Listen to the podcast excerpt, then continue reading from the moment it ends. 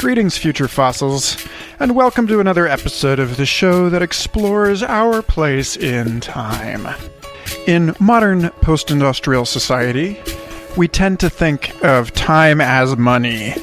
We reduce the thing to the measurement of the thing and allow our lives to be dictated by the whirring of microscopic clocks faster than humans can perceive.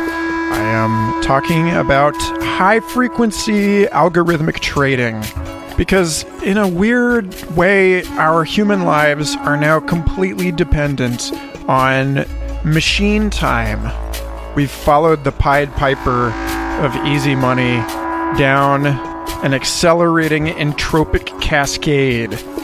And along the way, it would seem, we've lost the richness of what time used to mean for human beings, what time was to the Pythagorean scientists of the ancient world, to the archaeoastronomers of Stonehenge, to the author of the I Ching. And by doing so, by equating time and money, we have ironically lost a profound source of wealth for the human experience. Well, it does not have to be this way. And in this week's chat with hacker, inventor, and educator Mitch Altman, we're going to explore a different angle on how to live our days, the value of leisure, of boredom, of quote unquote downtime. And since Mitch gives talks and workshops in hacker spaces all over the world, he has some interesting thoughts on what we're going to do with all of our time come the impending wave of technological unemployment set to sweep over us as these very small and very fast clocks overtake human activity and render so much of what we thought it meant to be human economically irrelevant. If you liked episode 19 with Susan Molnar, you're going to love this one. It's very playful and honest. It isn't easy living in this accelerated world, but Mitch has some lovely no bullshit perspectives that help me reclaim my own dignity as a 21st century human being but before we get into the conversation, I want to just take a moment to thank everyone who has subscribed and rated this show on iTunes and everyone who continues to support with their small monthly donations over at Patreon. Patreon.com slash Michael Garfield is where I post all of my new music, public talks, chapters from the book that I'm writing. If you like the ideas that we discuss in this show, then go check out the archives at Patreon and help yourself to all of the free stuff available to you there. I greatly appreciate it. This remains a totally independent garage band kind of endeavor. And by giving two or five or ten bucks a month, you are supporting the scrappy underdog working to improve the quality of the conversations that we have about our moments in history and the world that we are building for our children. It is damn hard to run a one man magazine and record label these days. And I love you all for listening. And I have some great stuff coming up actually for Patreon supporters. The shows and talks I gave in Australia will be available to you very shortly. Anyway, Thanks so much for listening. Enjoy this episode. It was a delight talking with Mitch Altman, and I hope you agree.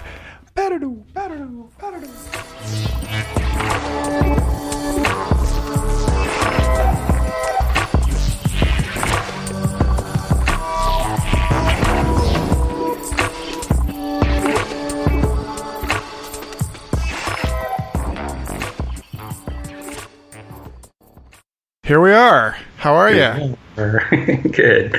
Let me uh, get some volume happening here. Audio. Cool. Well, mic this time. Yes. I'm super official, professional style. So, where are you? I'm at Noisebridge. Yeah. explains the equations and paint splatters. And there's a green screen. Oh my gosh, look at that. So you're in a super creative space. This is a good a good uh, invitation then to just tell people a little bit about your function in the social ecosystem. I guess. like let's just not even waste time with small talk. Who are you, Mitch Altman? What do you do? And then how do you how do you do? I'm doing great. Uh, and uh, as far as who I am, I've been uh, working on that for the last 60 years and uh, making some headway. Maybe I'm not. I can't quite tell, but um, you know, I uh, I do lots of things that I think are cool because I, I, I try to continually explore and do things that I really love doing, and um, you know, and I'm a moving target, so that's always interesting and challenging, and it's really what gives my life meaning is that whole process. So. Um, Hmm. I'm at Noisebridge, which is a hackerspace, one of the early ones that uh, was created in the United States. Uh, when we started in 2007, there were only about, you know, maybe two, three dozen. It's hard to say how many exactly. And um, now there's thousands in the world. And I, I, one of the things I do is go around the world helping people form these kind of spaces. And uh, I can tell you more about those later if you like.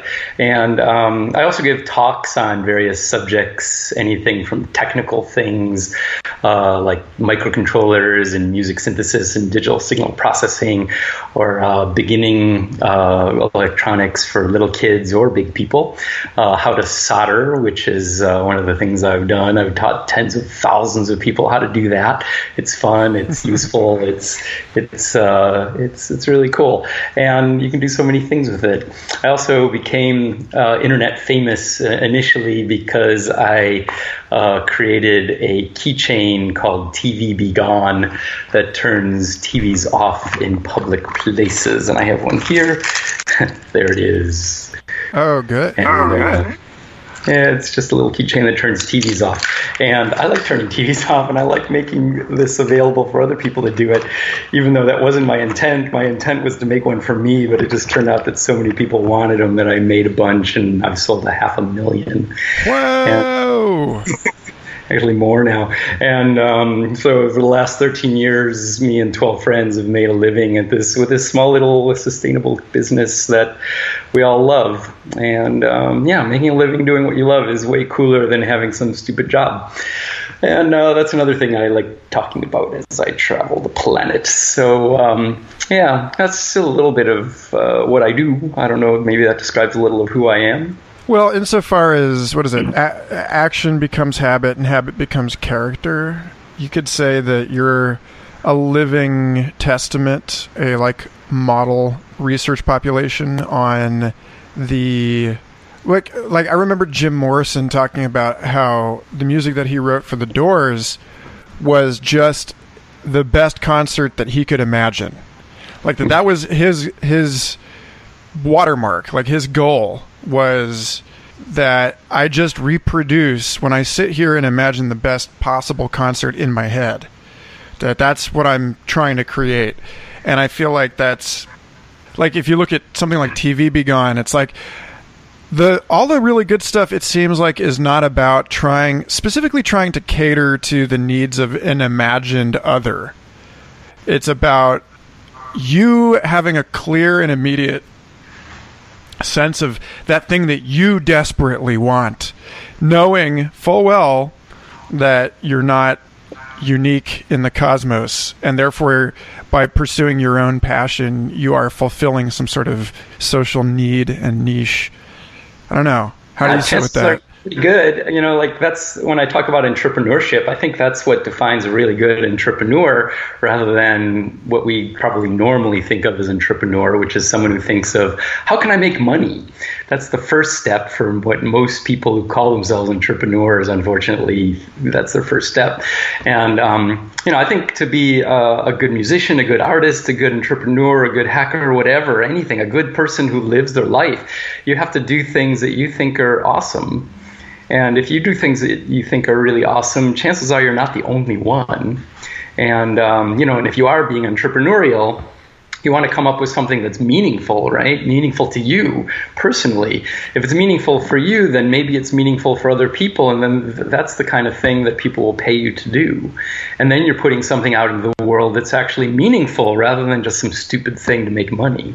And there's nothing wrong with making money, but you know, if that's the only thing you're doing, chances are you're not making your life or the life of those people around you or the world a better place. You're just getting a bigger number in a bank computer. It would be interesting, I think, if because you know so much of this is systemic, right? And it's based on the way that people behave within a money system that is extractive and based on the financing of debt. And you know if you think about like a full cost accounting system in which nothing is invisible to the economic analysis in which the you know the the eco services provided by a rainforest for example have concrete financial value and it's recognized. It's not invisible. Where like the the social benefit of a mother. You know all the work that goes into raising a child is not invisible to the economy. Like in a world like that i wonder if these people who really don't have the sophistication or the vision uh, depending on i don't know how you slice it to uh, see, see things more complexly than just I'm going to maximize this bottom line. But like in a world where you have full cost accounting, even greedy behavior would end up maximizing a bottom line that profits everyone. So, mm. like something I, th- I spend a lot of time thinking about is like, how could we wiggle the system around to support because it, it takes time to grow up and become a person that gives a shit about the big picture. And it, and it, it and it's so much easier to get some skin in the game. Like it's just so much easier to go to work on wall street than it is to like develop to a level of moral concern that em- embraces the whole world. So how do we twist those systems so that greedy behavior reward is it ends up benefiting everybody I don't know. Yeah, well, you know, it, it's it's seemingly easier to get a job on Wall Street than to live a life that's worthwhile. But um, uh, I don't really think maybe not. Yeah, it is easier uh, if all things considered. You know, if if you're, you know, like I don't I don't know uh, many people who have jobs on Wall Street, but um, I imagine that to do that, you've got to ignore many many other aspects of your being, and by doing that, you're neglecting aspects of yourself that need expression just as much as any other, and that takes its toll. It's super stressful. Having not enough time to do the things that you feel deep down are important are really um, uh, detrimental to one's well-being and certainly one's health. So, um, you know, but Buck, Bucky Fuller. Um, uh, in many of his writings, and in, in, I think it was his last book, Critical Path, talks about what you were getting at uh, uh, quite a bit. If we had an economy that was based on something more real, like the health of the planet, rather than on just rising numbers in a bank computer, um, then the real costs of doing anything uh, would include the health of the planet, which of course supports all of us, which is good for all of us, which is good for me and good for you. Um, and then a gallon of gasoline wouldn't cost, uh, as it does here. I don't know. I don't have a car, so I don't even know. Uh, two, three, four dollars, or in Europe, um, uh, four uh, or five euros a liter, uh, which is more than here, but still, it would be more like a million rather than that because the real cost to the planet is quite high.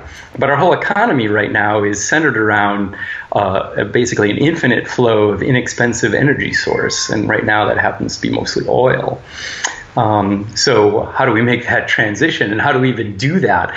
I don't know if that's possible. And Bucky Fuller, you know, again quoting him, um, says that uh, said that we either have uh, the choice for utopia or oblivion. Those are the two options. So, and I, I actually think he's right. um, we don't seem to be heading towards utopia at the moment, uh, especially in this localized time period. We're heading in the wrong direction for sure in our country and in most places in the world. Um, but, you know, I, I think bringing it down to a more personal level, at least that's the approach I like to take. So, what can I do? And you were mentioning this before too. What can I do to make my life and the life of those around me a little bit cooler? If I make choices based on that, then um, you know, I'll mess up. I'm not good at this stuff, you know, but I have more practice than maybe some people. I don't know. Uh, but, you know, with practice, hopefully one gets better at these kind of things. And then over time, my life does tend to get better. And for me, every year does get better. But for me, and I think this is true of pretty much most people since we evolved to be social creatures, my well being uh, necessarily includes the well being of people around me. So if I'm doing things that are truly good for me, I'm doing things that are good for people around me, and not just making a number in a bank account higher. Um, that can be good, it can be bad, it can be indifferent. But if I'm doing things that are truly good for me, like things that feel awesome, the things that make me jump out of bed in the morning excited to face the day, um, those kind of things are probably cool for other people as well. And living that way, I find um, things do get better. And it's somewhat contagious. As I go around and give talks, uh, I have heard from people who said they've seen me give a talk or they took a workshop of mine and then they say, you know, I actually took what you said to heart and I made some changes in my life. And they, they claim that they're living a life they uh, prefer now rather than the life they were living. So if they in turn do these kind of things, maybe things can get better for more people. Um, you know, the thing is, living this way for me, again, I can only speak for myself, feels great. Helping me includes helping other people, and helping other people feels awesome. Why wouldn't I do this? I can't imagine not doing it. Um, why don't more people do it? I, I at some point, at some point, this occurred to you. So I'm curious how you got to this understanding, like how because I, I think you know most of us. I'm really only now at 33, starting to have within the last couple of years, of you know, a fairly clear image of what I feel like I'm able to contribute. You know, where my my uh, to paraphrase somebody who I forget, you know, where my deep passion meets the world's great need or my my gladness meets the world's need. And and so i feel like everybody goes through a period of exploration and discovery and that includes not just what am i who am i and what am i good at but also you know what do i believe? What do i care about? And so like i don't know where's how did you get to this place? Yeah well you know, the first uh, 25 years or more of my life, um, basically the first half of my life, was nothing but pure depression. And, um, you know, as my parents were depressed, uh, they did what they were supposed to do. They got married and had kids. And that's, you know, maybe that's what they would have wanted to do later, maybe not, but they did it when they thought they were supposed to, and that really got in the way of the life they would rather live. They were cool people. They were terrible parents. Um, but they, they tried their best, given that they had kids, to do the best for their kids. They didn't take out overtly their resentments on us kids. There were three boys, my two brothers. Um, but you know that doesn't really set the the backdrop for uh, an ideal childhood. And I was beaten up in school every day while the gym teacher watched and occasionally other teachers, and which encouraged the bullies to do it more. And um, uh, it was total hell. And my parents were clueless; they couldn't even deal with their own pain, let alone mine. So, yeah, I mean, that in a nutshell describes how horrible my childhood was. I, of course, I tried to escape my pain, not knowing what's going on as a little kid and believing I'm I deserve it. What else can a little kid believe? And um, I'd try to escape with television because that was and that was my first addiction. I would watch TV rather than doing anything useful, and um, and I'd get fatter eating junk food that the commercials were continually showing while I'm watching cartoons or the daily lineup of uh, sitcoms or whatever and uh, just watching TV, not getting better at dealing with people, which I was I was terrified of people because they beat me up. And um, but I wanted to be part of people. I am a people, and we're social, and I wanted to be, and I didn't know how, and I wasn't learning how because I was watching TV rather than doing anything useful. And um, uh, yeah, so things got way worse, and I'd be more of a target at school, which makes me come home to escape all the more, try to escape all the more into TV, and you know, it's just. Uh. So, anyways, uh, eventually I did learn. Um, uh, to start living a life I love, and that was a long process. But the first thing that uh, I came to was when I was 23 years old.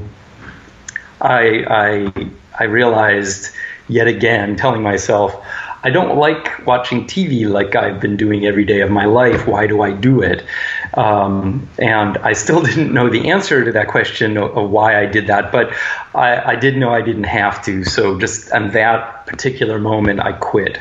And it was while watching Gilligan's Island, of all things, uh, against Bob Denver. Um, but uh, if that's meaningful to anyone who's alive now. But uh, yeah, it was uh, a profound revelation that I didn't have to do something just because I've been doing it every day of my life.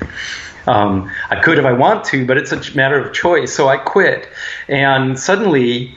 I had lots of time, lots of time for all of the shit that I've been pushing away to come screaming into consciousness, and it was horribly painful. But um, uh, that allowed me to start the process of being conscious of all this and, and start possibly healing from all of that stuff. And um, but the one thing that I noticed right off before even being able to start healing from any of that is um, I made a choice for myself for the first time in my life, really, because before I was totally depressed, I would only make choices based on what I thought other people wanted of me. And I, I couldn't know what other people wanted, so I was always making really stupid choices. And um, but that was the first time I made a choice for me and it had a huge effect. And um, so I started becoming conscious that the choices I make for myself have a huge impact on me and also the people around me. Um, and I was, I'm sure I was no fun to be around um, for all, all of that period. And, and I was a little kid. I don't think I'd be friends with who I was then. Um, but um, I'm glad I did have at least some friends and some people who were supportive at really essential times, like some teachers who cared, very few but enough, and um, you know, and, and being around some people even in that period where I could try things, see what happens, make stupid choices, and have people still be my friends. And um, you know, that defines a good friend. And um, and hopefully apologize for any of the stupid shit that I did that hurt people, um, but getting you know sort of okay at communicating with other people as a result, and um, you know just the beginnings, anyways. That's an ongoing process for all my life too. Um, you know, and trying to the best of my ability not to take my shit out on other people. Um, you know, giving people some of my anger when they deserve it, but not the, a lifetime of rage just because someone's annoying to me or whatever, which is things I've did in my done in my past as well. So all of that was sort of at the beginning of the process that I am still on now, which is seeing that I can make choices no matter where I am. I can make a choice based on what I believe might make things a little cooler for me and hopefully the people around me and seeing what happens.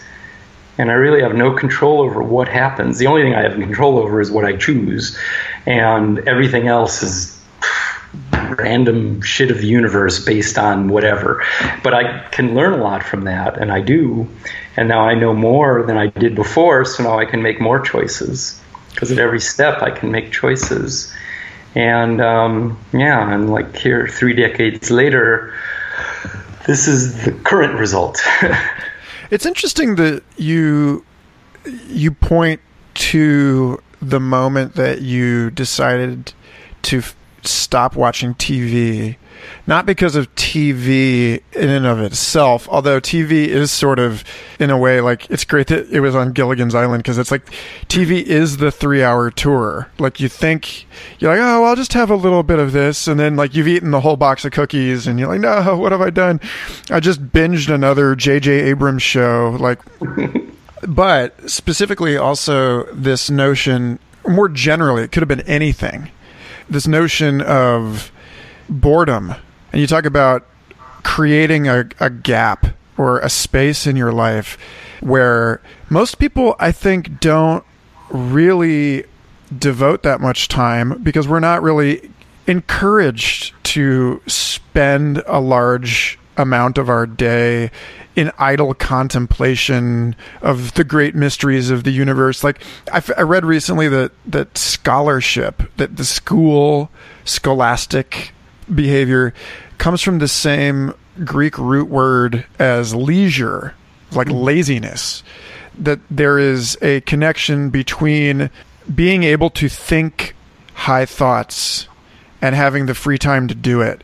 And I, I, remember also there's an an article on brain pickings, Maria Popova's website. I, I, I can't remember who she was quoting. All these articles are, you know, excerpts from books that she's curated for people. But she was talking about the value of boredom, like in defense of boredom, and how if you do not sit with yourself for long enough for something to emerge spontaneously from that empty page. Like if you do not just like put the to-do list away for long enough for your own inner wilderness to assert itself and make itself known, then you never really know who you are. Like if you never give yourself time to be bored, then you're never going to figure out what it is that you actually enjoy about your life. Yeah, and not only that, but uh, boredom means that whatever you're doing isn't really what you want to be doing, right? So if you're never bored, that means you're never exploring what you really want, and you just keep doing the same things out of habit and uh, perhaps addiction as well, which is closely related. And right now in our in our world. Uh, we have an ever increasing number of socially sanctioned ways to short circuit boredom if you're not really, uh, you know, if you have even just a little bit of discomfort, um, you can like oh, grab this thing and start doing this. Yeah. Um, you can uh, call a friend. You can get on the internet. You can download porn. You can work too much. You can uh, go out and do pot, which is legal in California now, or soon will be. Whatever. Um, yeah, whatever. Indeed there are all these things we can do. You can go out into a bar and drink beer. You can do all of these different things, and none of those things are bad in and of themselves. But if you're doing all of that to short circuit um, what you, you know, contemplating what you would rather be doing, then I think you're doing yourself a disservice. Um, but you know, you can even now, you know, take a pill uh, legally or illegally, whatever. Uh, many of these ways are socially sanctioned. Watching TV, of course, watching your favorite episodes from Netflix on the internet, whatever. These are all ways of avoiding oneself, really. And um, if we never give ourselves a chance to be bored, we never really explore what it is we truly want to be doing, what it is we love doing. And, you know, but the thing is, uh, a point I wanted to, to make that touches on all of this that I wanted to make before is um, um, what made me change uh, my life was uh, living in total depression for you know 20 some odd years, almost 30, maybe a little more. It's hard to say. Um, I kept doing the same things, even though I felt awful. I was horribly depressed. I kept thinking about killing myself. I was always afraid to kill myself, but trying to come up with ways I could do it without harming other people. And I mean, this is what I kept thinking about. It wasn't a worthwhile existence. But um, at some point, doing the same thing felt uh, way, way, way worse. And something inside of me opted to stay alive. And if I chose to stay alive, I had to make a change because it was too painful to continue to do the same things than to continue. And at that point, the only options were to finally actually off myself, to kill myself, or to make a change. That was a crisis point. And I think for most people, and even society at large, um, things change when we're forced to change. At least for the first time, or the first several times for me. By this time, I've been through that so many times that I can now make a change for the better without getting to a crisis point. I can see like hmm, things are a little bit out of balance now. I'm getting irritable, maybe a little more than I'm used to, um, or I'm feeling shame pop up more frequently than uh, normal. Um, that's a, an early warning sign for me now, a cue that maybe I need to explore ways of doing things a little bit better. What what would be good to change. I don't have to wait for things to be really terrible or a crisis point anymore. But I think for most people, like myself earlier, we have to bring ourselves to a place of extreme pain uh, that forces us to make a change before we actually make a change. And part of um, feeling boredom is allowing yourself to feel the discomfort deep within. And more than discomfort i mean we all have unhealed stuff from our childhood or whatever.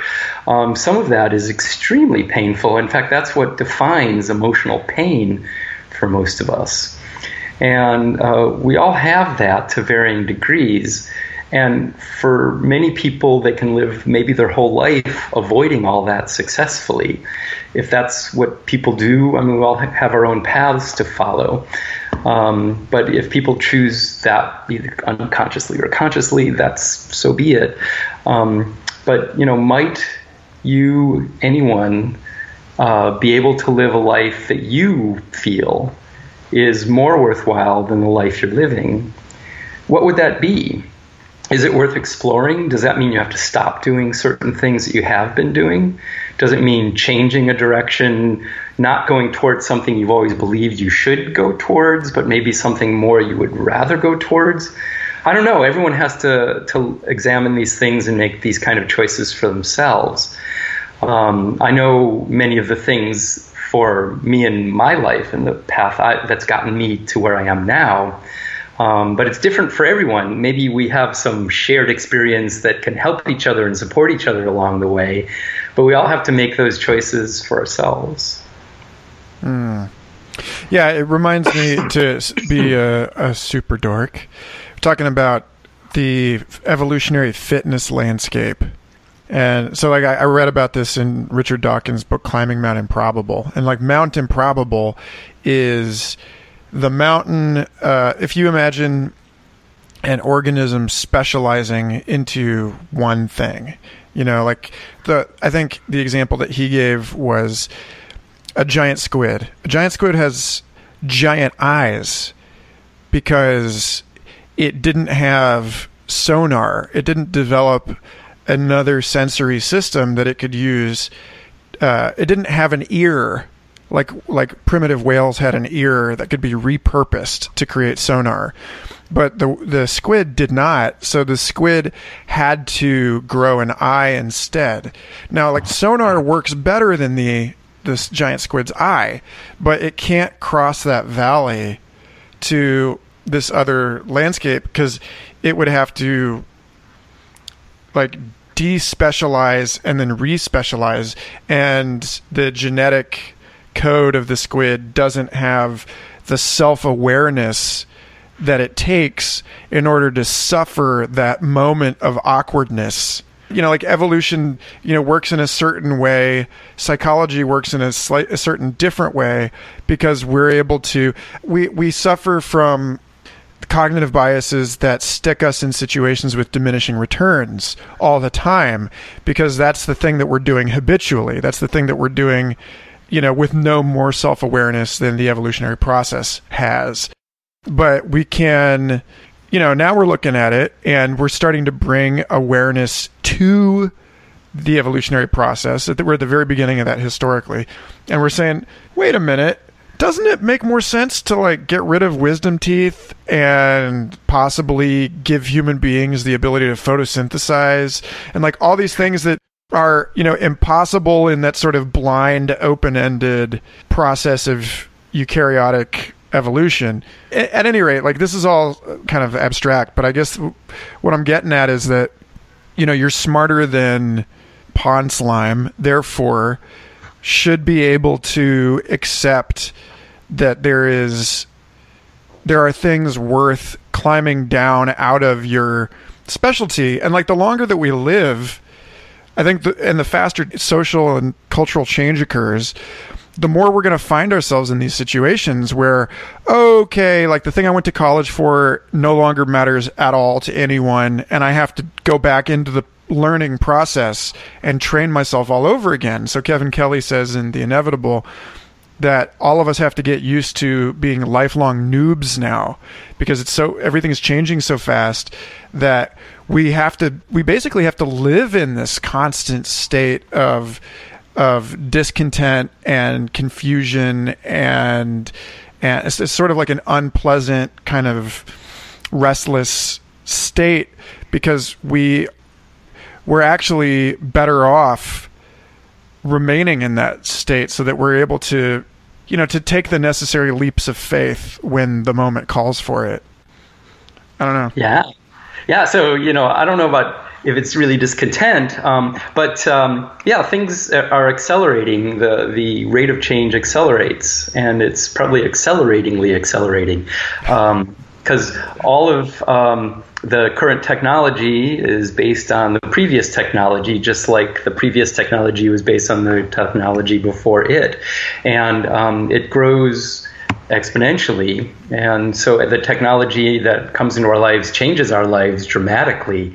And all of this technology increasing exponentially means exponential accelerating change. Um, so I think it really is important for all of us to be um, content with this constant change. But some people are more averse to change than others. Some people are more averse to, averse to risk than others. But everyone, I think, is going to have to become more comfortable with more change and taking more risks because we have to. Uh, the world is not going to allow us otherwise. Um, so we have to, um, uh, I think, explore in order to uh, survive let alone thrive. But if we explore and continually reevaluate where we are and where we want to go, um, and what feels good for each of us, you know, and again, we each have to make those choices. Um, but, you know, uh, look at where you are and what do you want to do? And then based on what you choose, see what happens, learn from it, see where you are, and then make another choice to make the next step.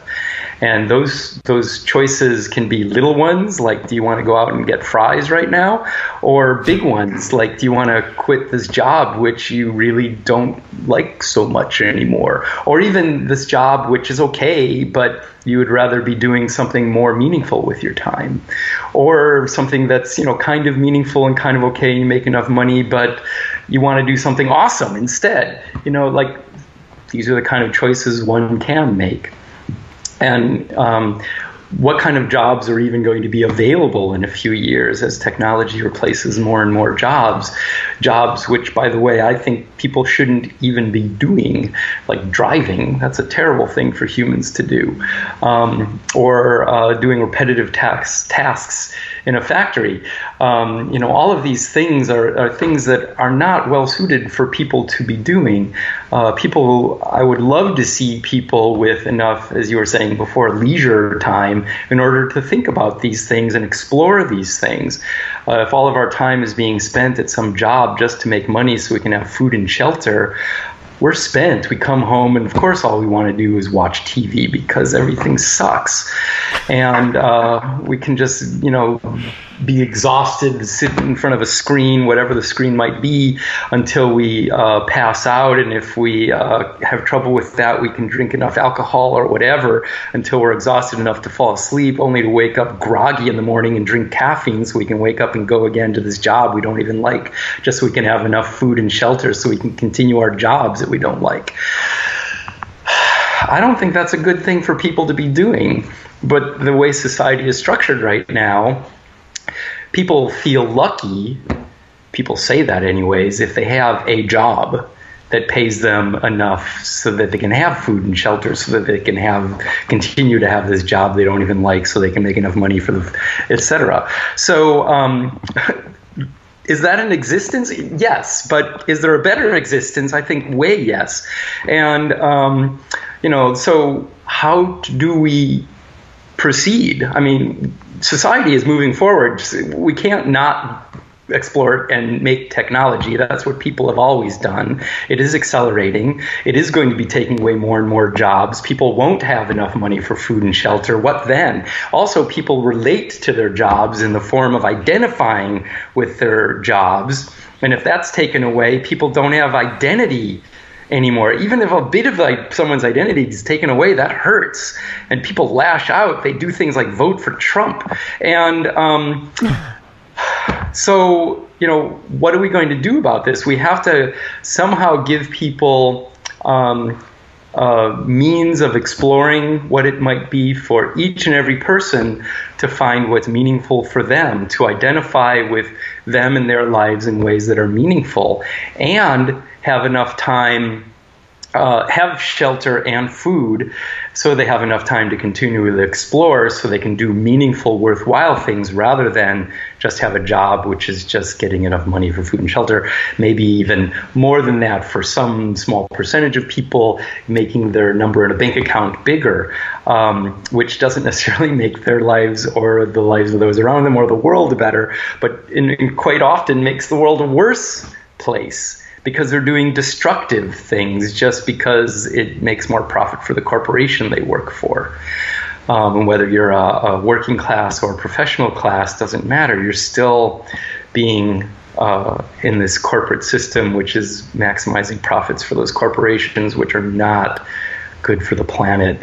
What would happen if even some percentage of people were focusing their energy into something worthwhile as they all see it? We would have a very different world, and I would like to see what that world looks like. So it's getting from A to B that is so confusing here.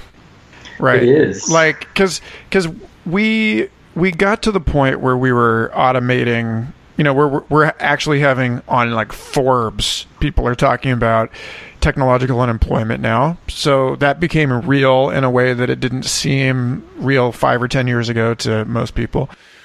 But we got to this point because we spent, I don't know, 2,000 years really pushing for that finish line because we wanted leisure, because we wanted this time off.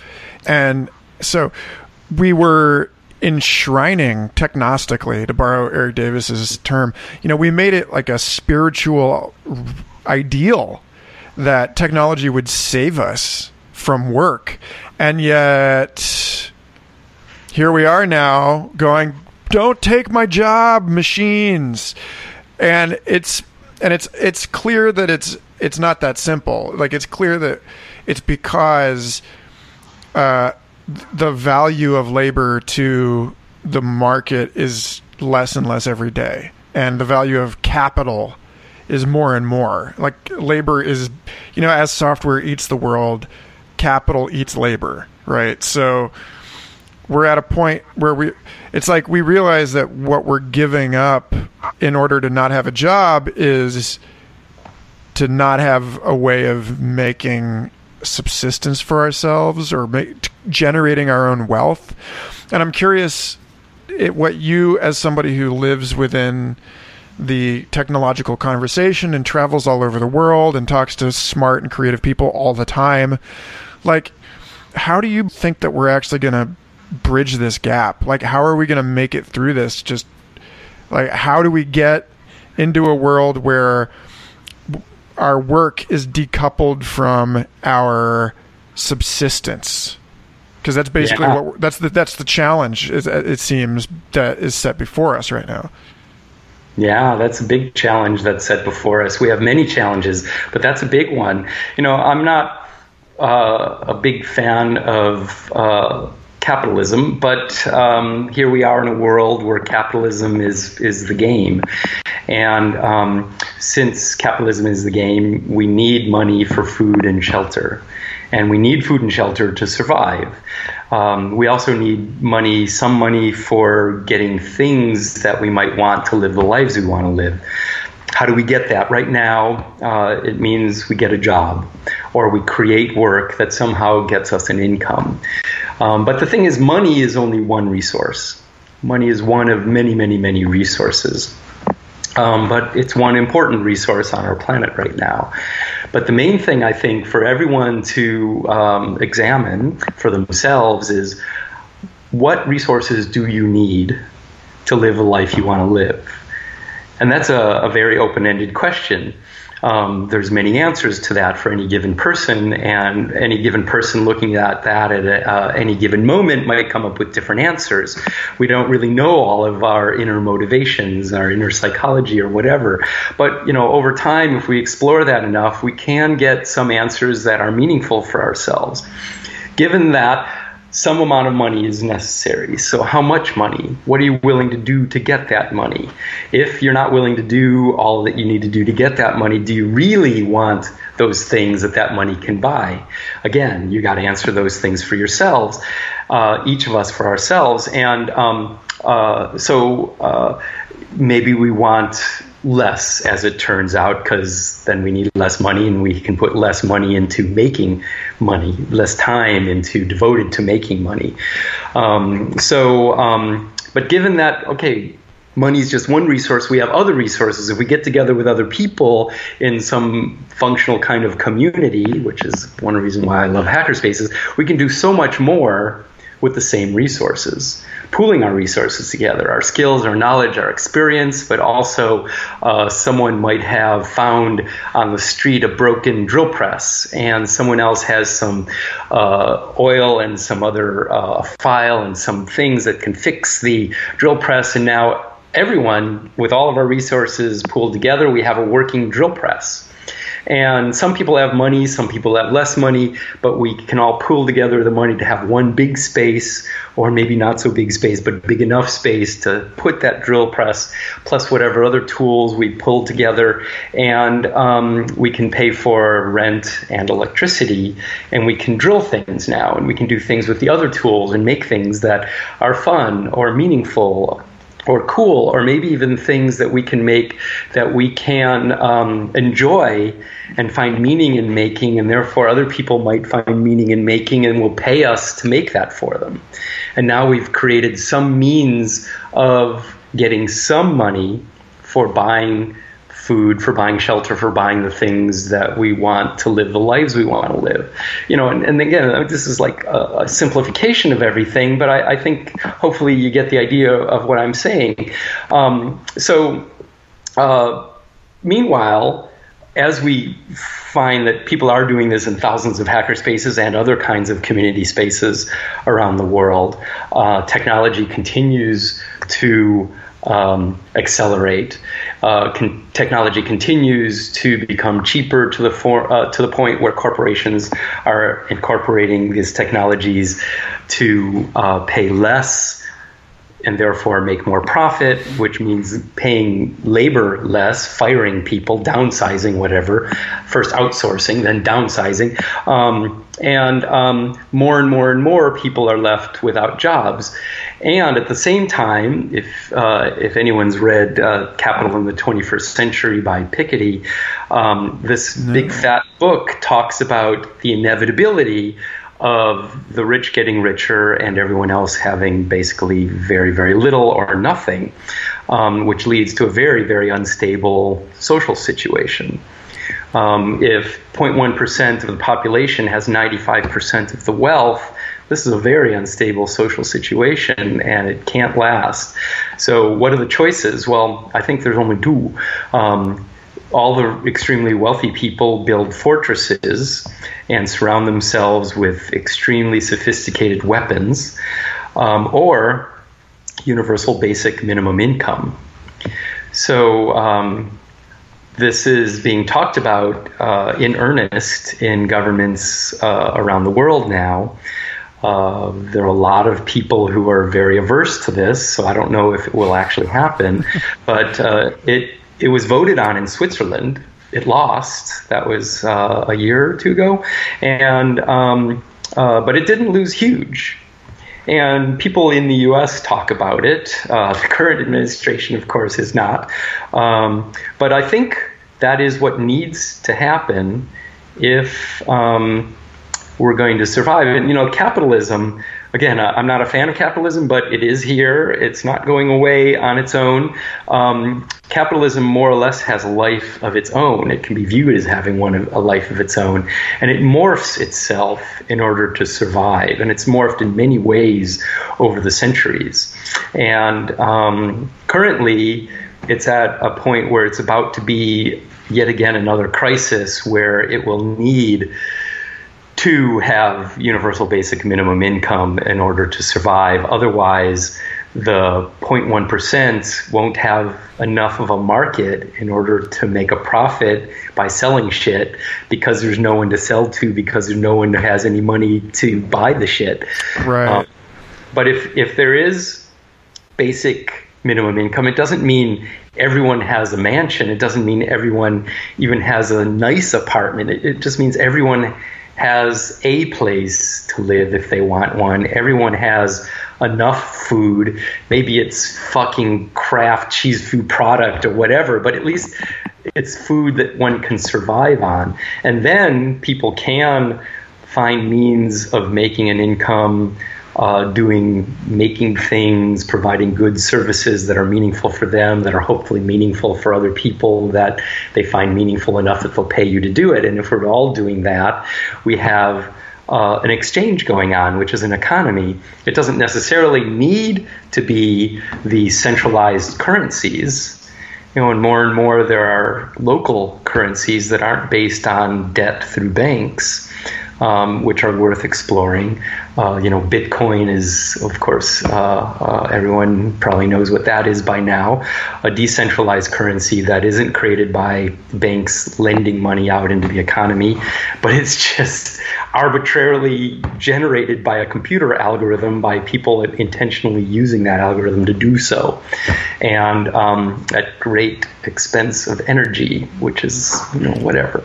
That's that, that is that is an issue, but maybe it's a tangent issue is the yeah it's another thing but still you know there are these other currencies and i have some in my wallet as i, I, I travel around the world and it's kind of interesting to me.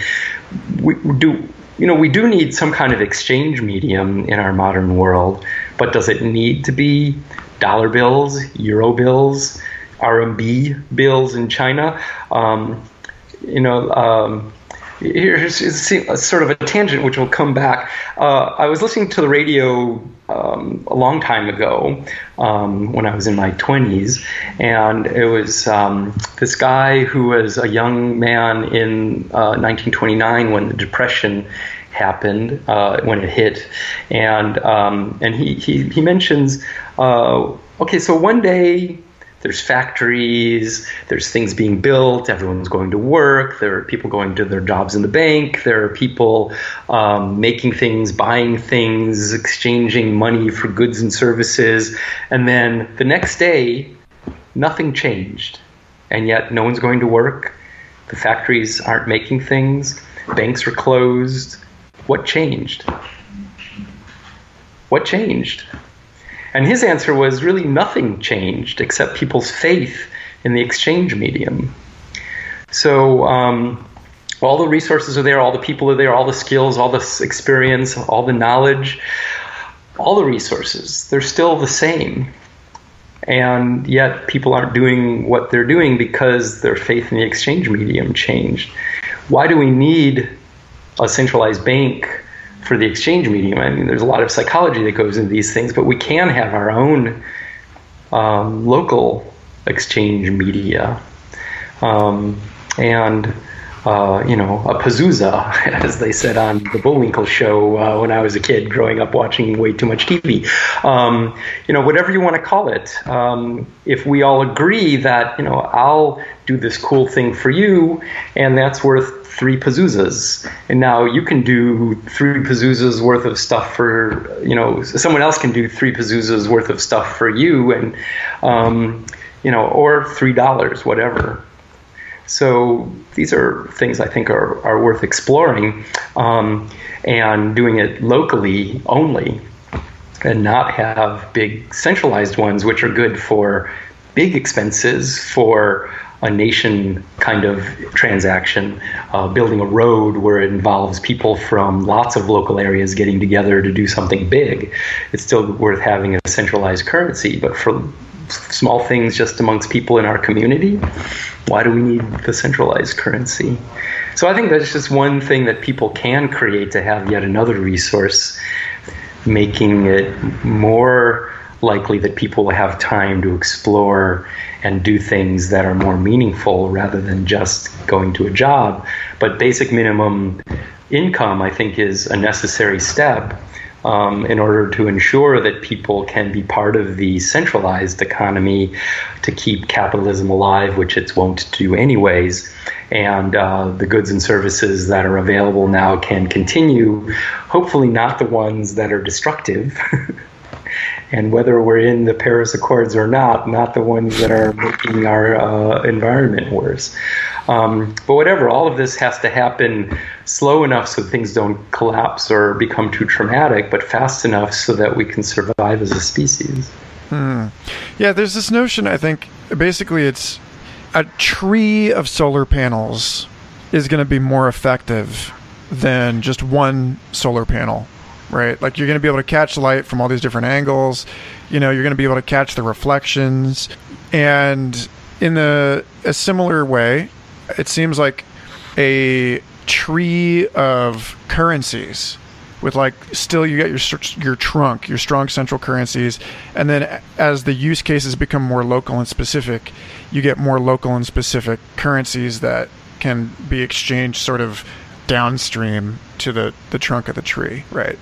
And the, the same thing is true in political systems. Like it, it doesn't the crisis that we're facing in the states is that is in part, I guess you can view it as our representative government is not accurately or adequately delegating decision making to the local layer that's able to adapt and respond more effectively. You know, so like it's the same thing that, you know, democracy was trying to replace the totality of kingship. We've gotten to another layer of social complexity where we just literally cannot make decisions fast enough with legislature anymore. This is a pop culture reference, but this was the debate in Captain America Civil War about like if the UN is authorizing you know, quote unquote police action on the part of superheroes. If, if you have to have a UN bureaucracy authorizing it every time a superhero goes in to save the day, how the hell is that going to work? Like, on the one hand, yes, you need some sort of regulation, but it's not going to work if it's a room of 100 people that are constantly having to, like, greenlight every single use. And the same thing is going on with, like, we have these political representatives that cannot possibly be experts in every area every topic that they're required by their job to address. So, like, how do we delegate uh, expertise and decision making agency in a fractal way so that this whole thing flows correctly? And I think that that's sort of where our ability to envision how we can engineer a, a future that works for everybody is sort of leapfrogging with the technology that actually enables this to, to work. Like, uh, until we can see how we can write the kind of decentralized code that supports this kind of decision making architecture, then we can't even we can't even begin to discuss how it would actually be implemented that may not lead to any deeper insights. I don't know, but well, it, it, touches on lots of interesting points. Um, you know, our government is supposedly a representative democracy, um, but how many people in office actually represent you or me or anyone we know? Um, you know, there's maybe a handful out of the thousands of people who are elected into office, and um, this is because it, our, our system isn't working very well for for many people. And it, it is working well for the corporations that pay for the election campaigns for the people who are elected. Um, if you define working well by maximizing profits for those corporations, which is a pretty narrow definition of working in the well. short term too. And only in the short term, because that's what's important. Maximizing profits in the next quarter, because that's what's important for the shareholders, right? So, um, but you know, it, the the way things are with representatives uh, uh, in our government, they have to act as if they are experts in all of these fields, and they can't act as if they're they don't know something because then they're look they're deemed weak. And uh, but what if a representative, whatever level of government there is, when they don't know something, they actually seek out people who do? Wouldn't that be interesting? So in Germany. Um, uh, there's this organization called the Chaos Computer Club. And they're a, a well respected hacker organization in Germany. And they've been around now for 34 years. And not all people in government in Germany by any means, but some people in government in Germany, when they don't know something about technology, um, they ask people in the Chaos Computer Club and the Chaos Computer Club gets is all volunteer run, and so volunteers offer their opinion.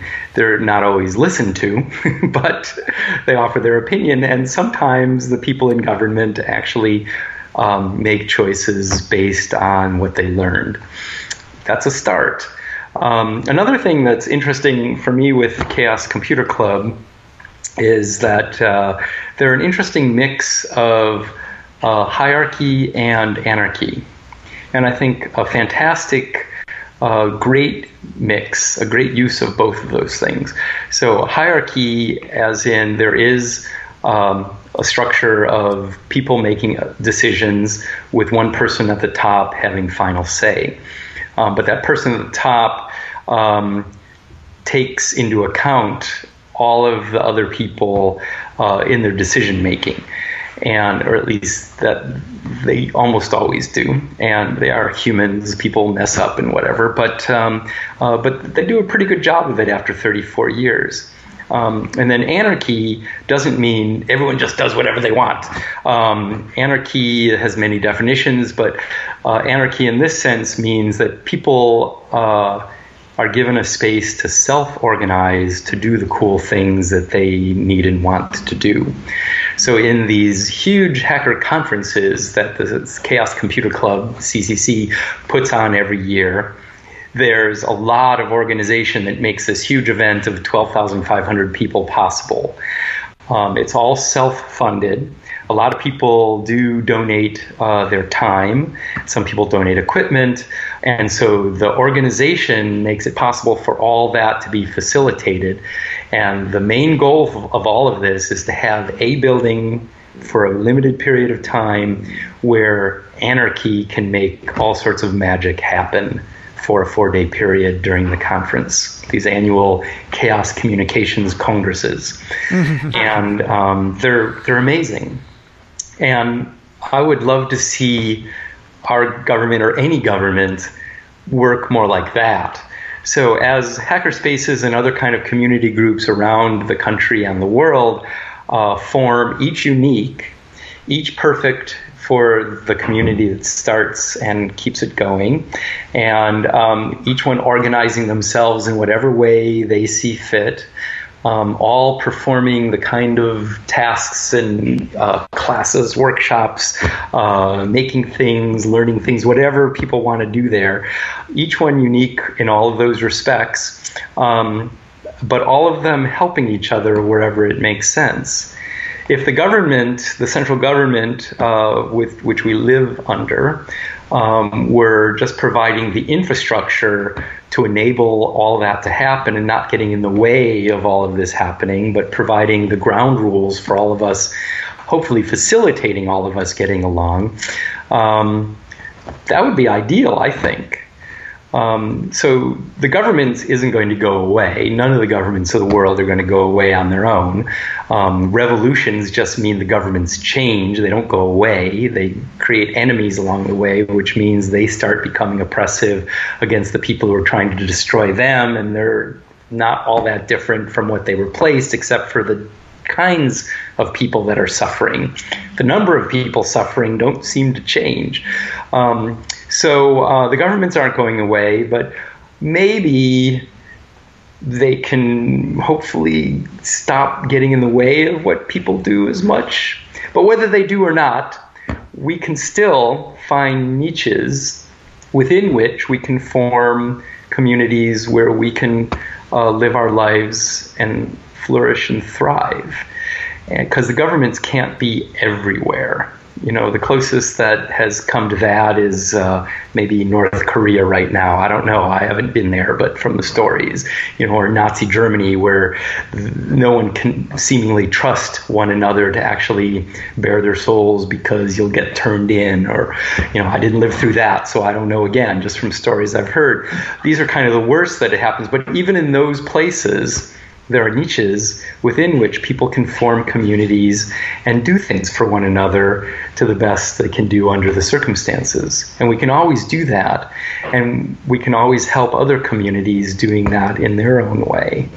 And um, so anarchy can, anarchy in that sense of anarchy can thrive regardless of governments. But if there's enough of these individual community groups and we all pool our resources and we help each other in our uh, communities, we help the other communities, maybe we can have some positive effect on um, people in government too, who are also totally welcome to join these many and growing little communities that are cropping up and growing everywhere because they're positive for everyone, including people who are in the hierarchical governments. Yeah, it does seem like the network power factor here is going to transform this situation from the inside out. Like to loop it back to notion of universal income, the last big article I saw proposing this seriously in a serious economic forum was a transcript of a speech by Linda Rothschild.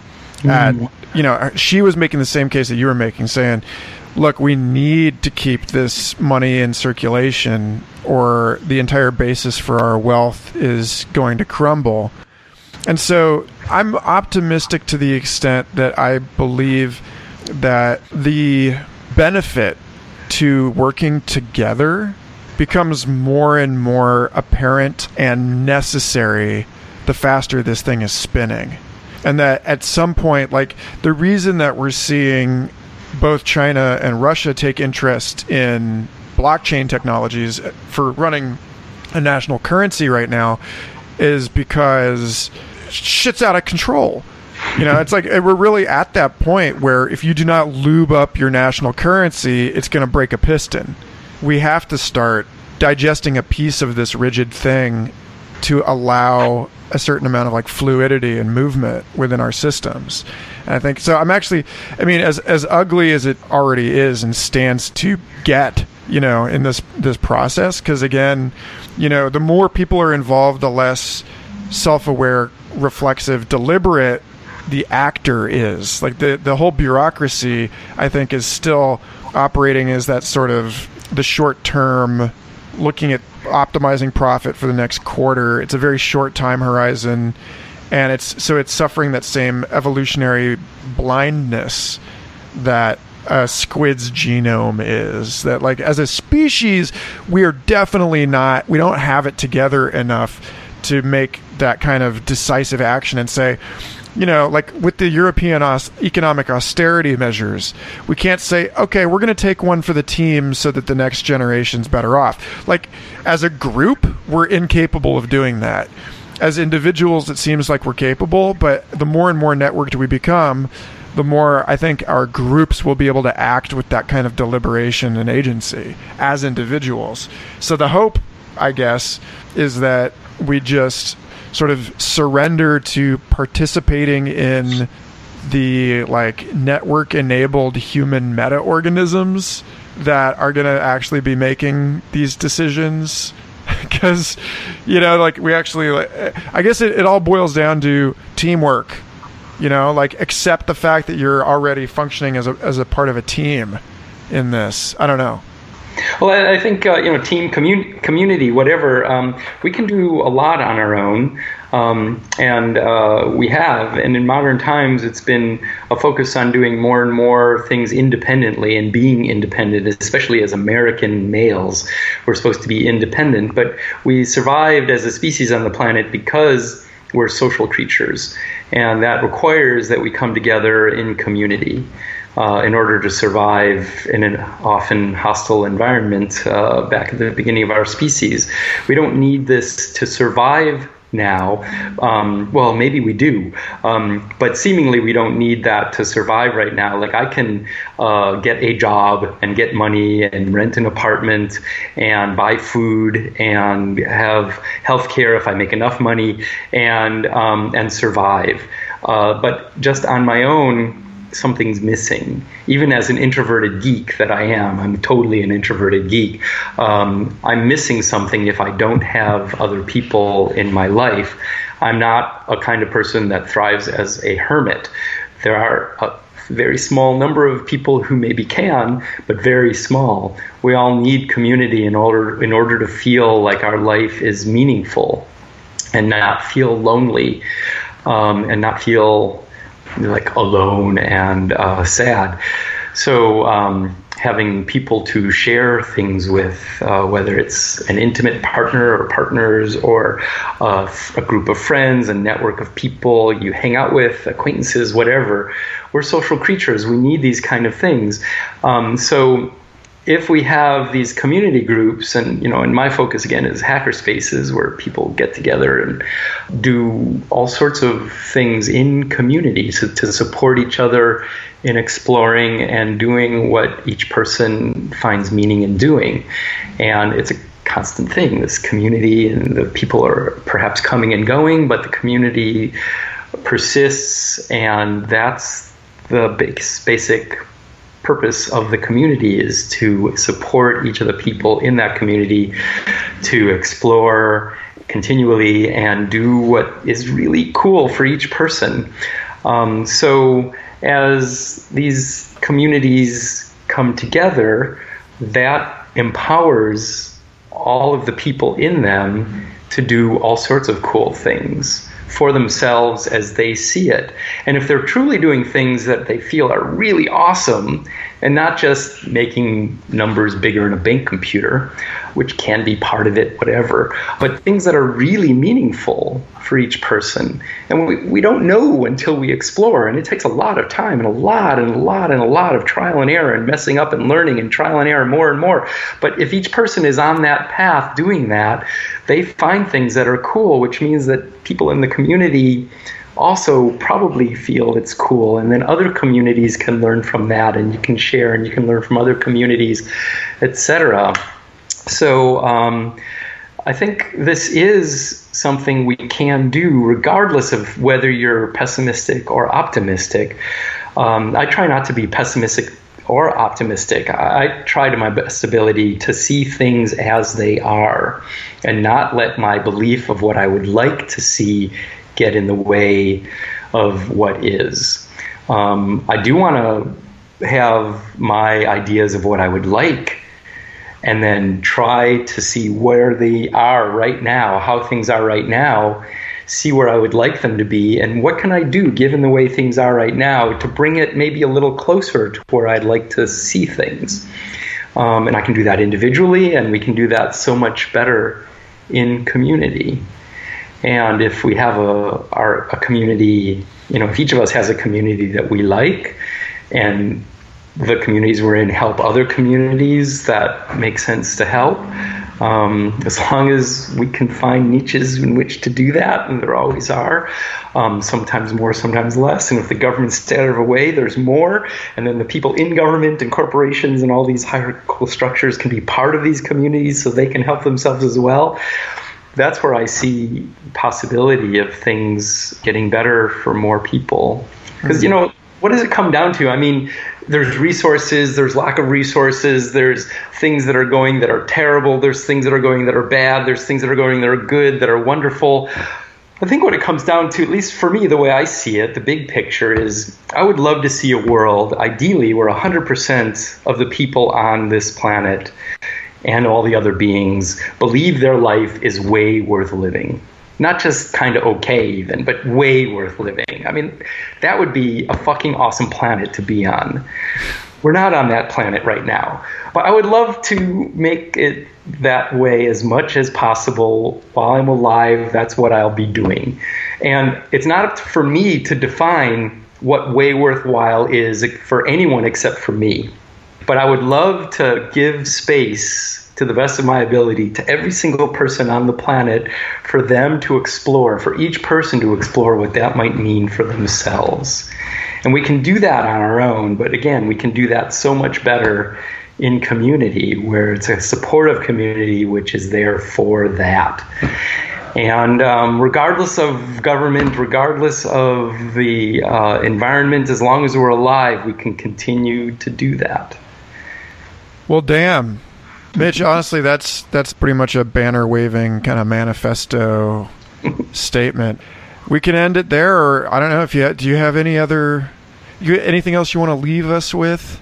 at the very least, like where can people find out more about you and your your schedule of appearances and, and your work and all of those things? Well, I'm on all the uh, the usual social media thingies: uh, Facebook, Twitter, Google Plus, uh, Diaspora, Ello. I'm uh, also. I've got a Wikipedia page. Uh, so, anyways, on all the social media things, I post what I'll be up to. I'm, I'm probably going to make a Patreon page too. What the hell? And um, I'll post things there as well. I just came back from China, where for two weeks I was visiting uh, some pretty cool hacker spaces there that are really doing things well. There's thousands of hacker spaces that have started in China in the last two years. Most of them are not really doing things in a worthwhile way, but at least there's a chance, and a lot of them are doing way cool things and I go there and try to show people like it's about community. It's not about making a space to pressure people into forming a startup that'll turn into the next Apple to make investors money.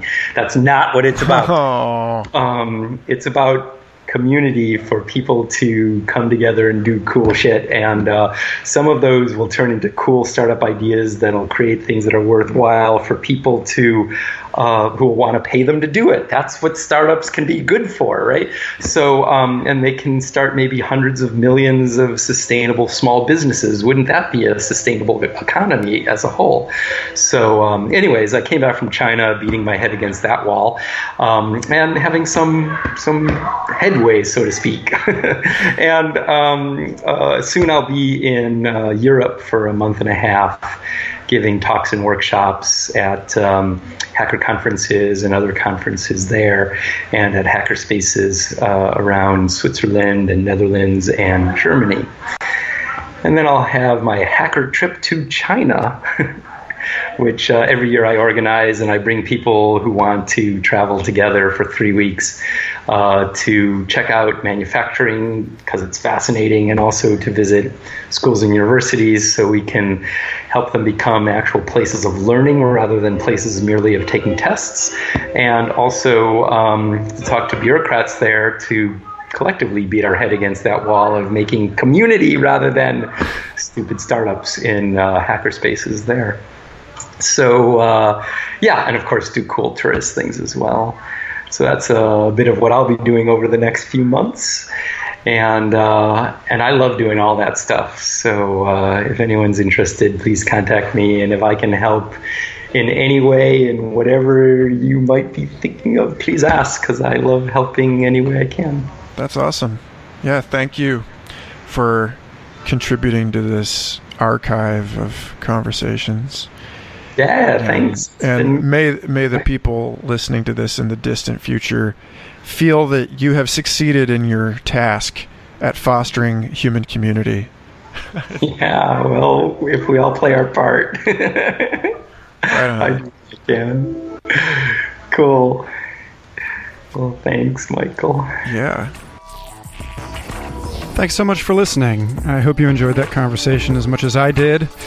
Future Fossils is part of the Mind Pod Network, an amazing collection of podcasts along with Third Eye Drops, Synchronicity Podcast, It's All Happening, The Astral Hustle.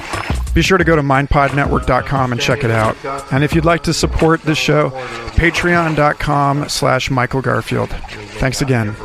Until next week.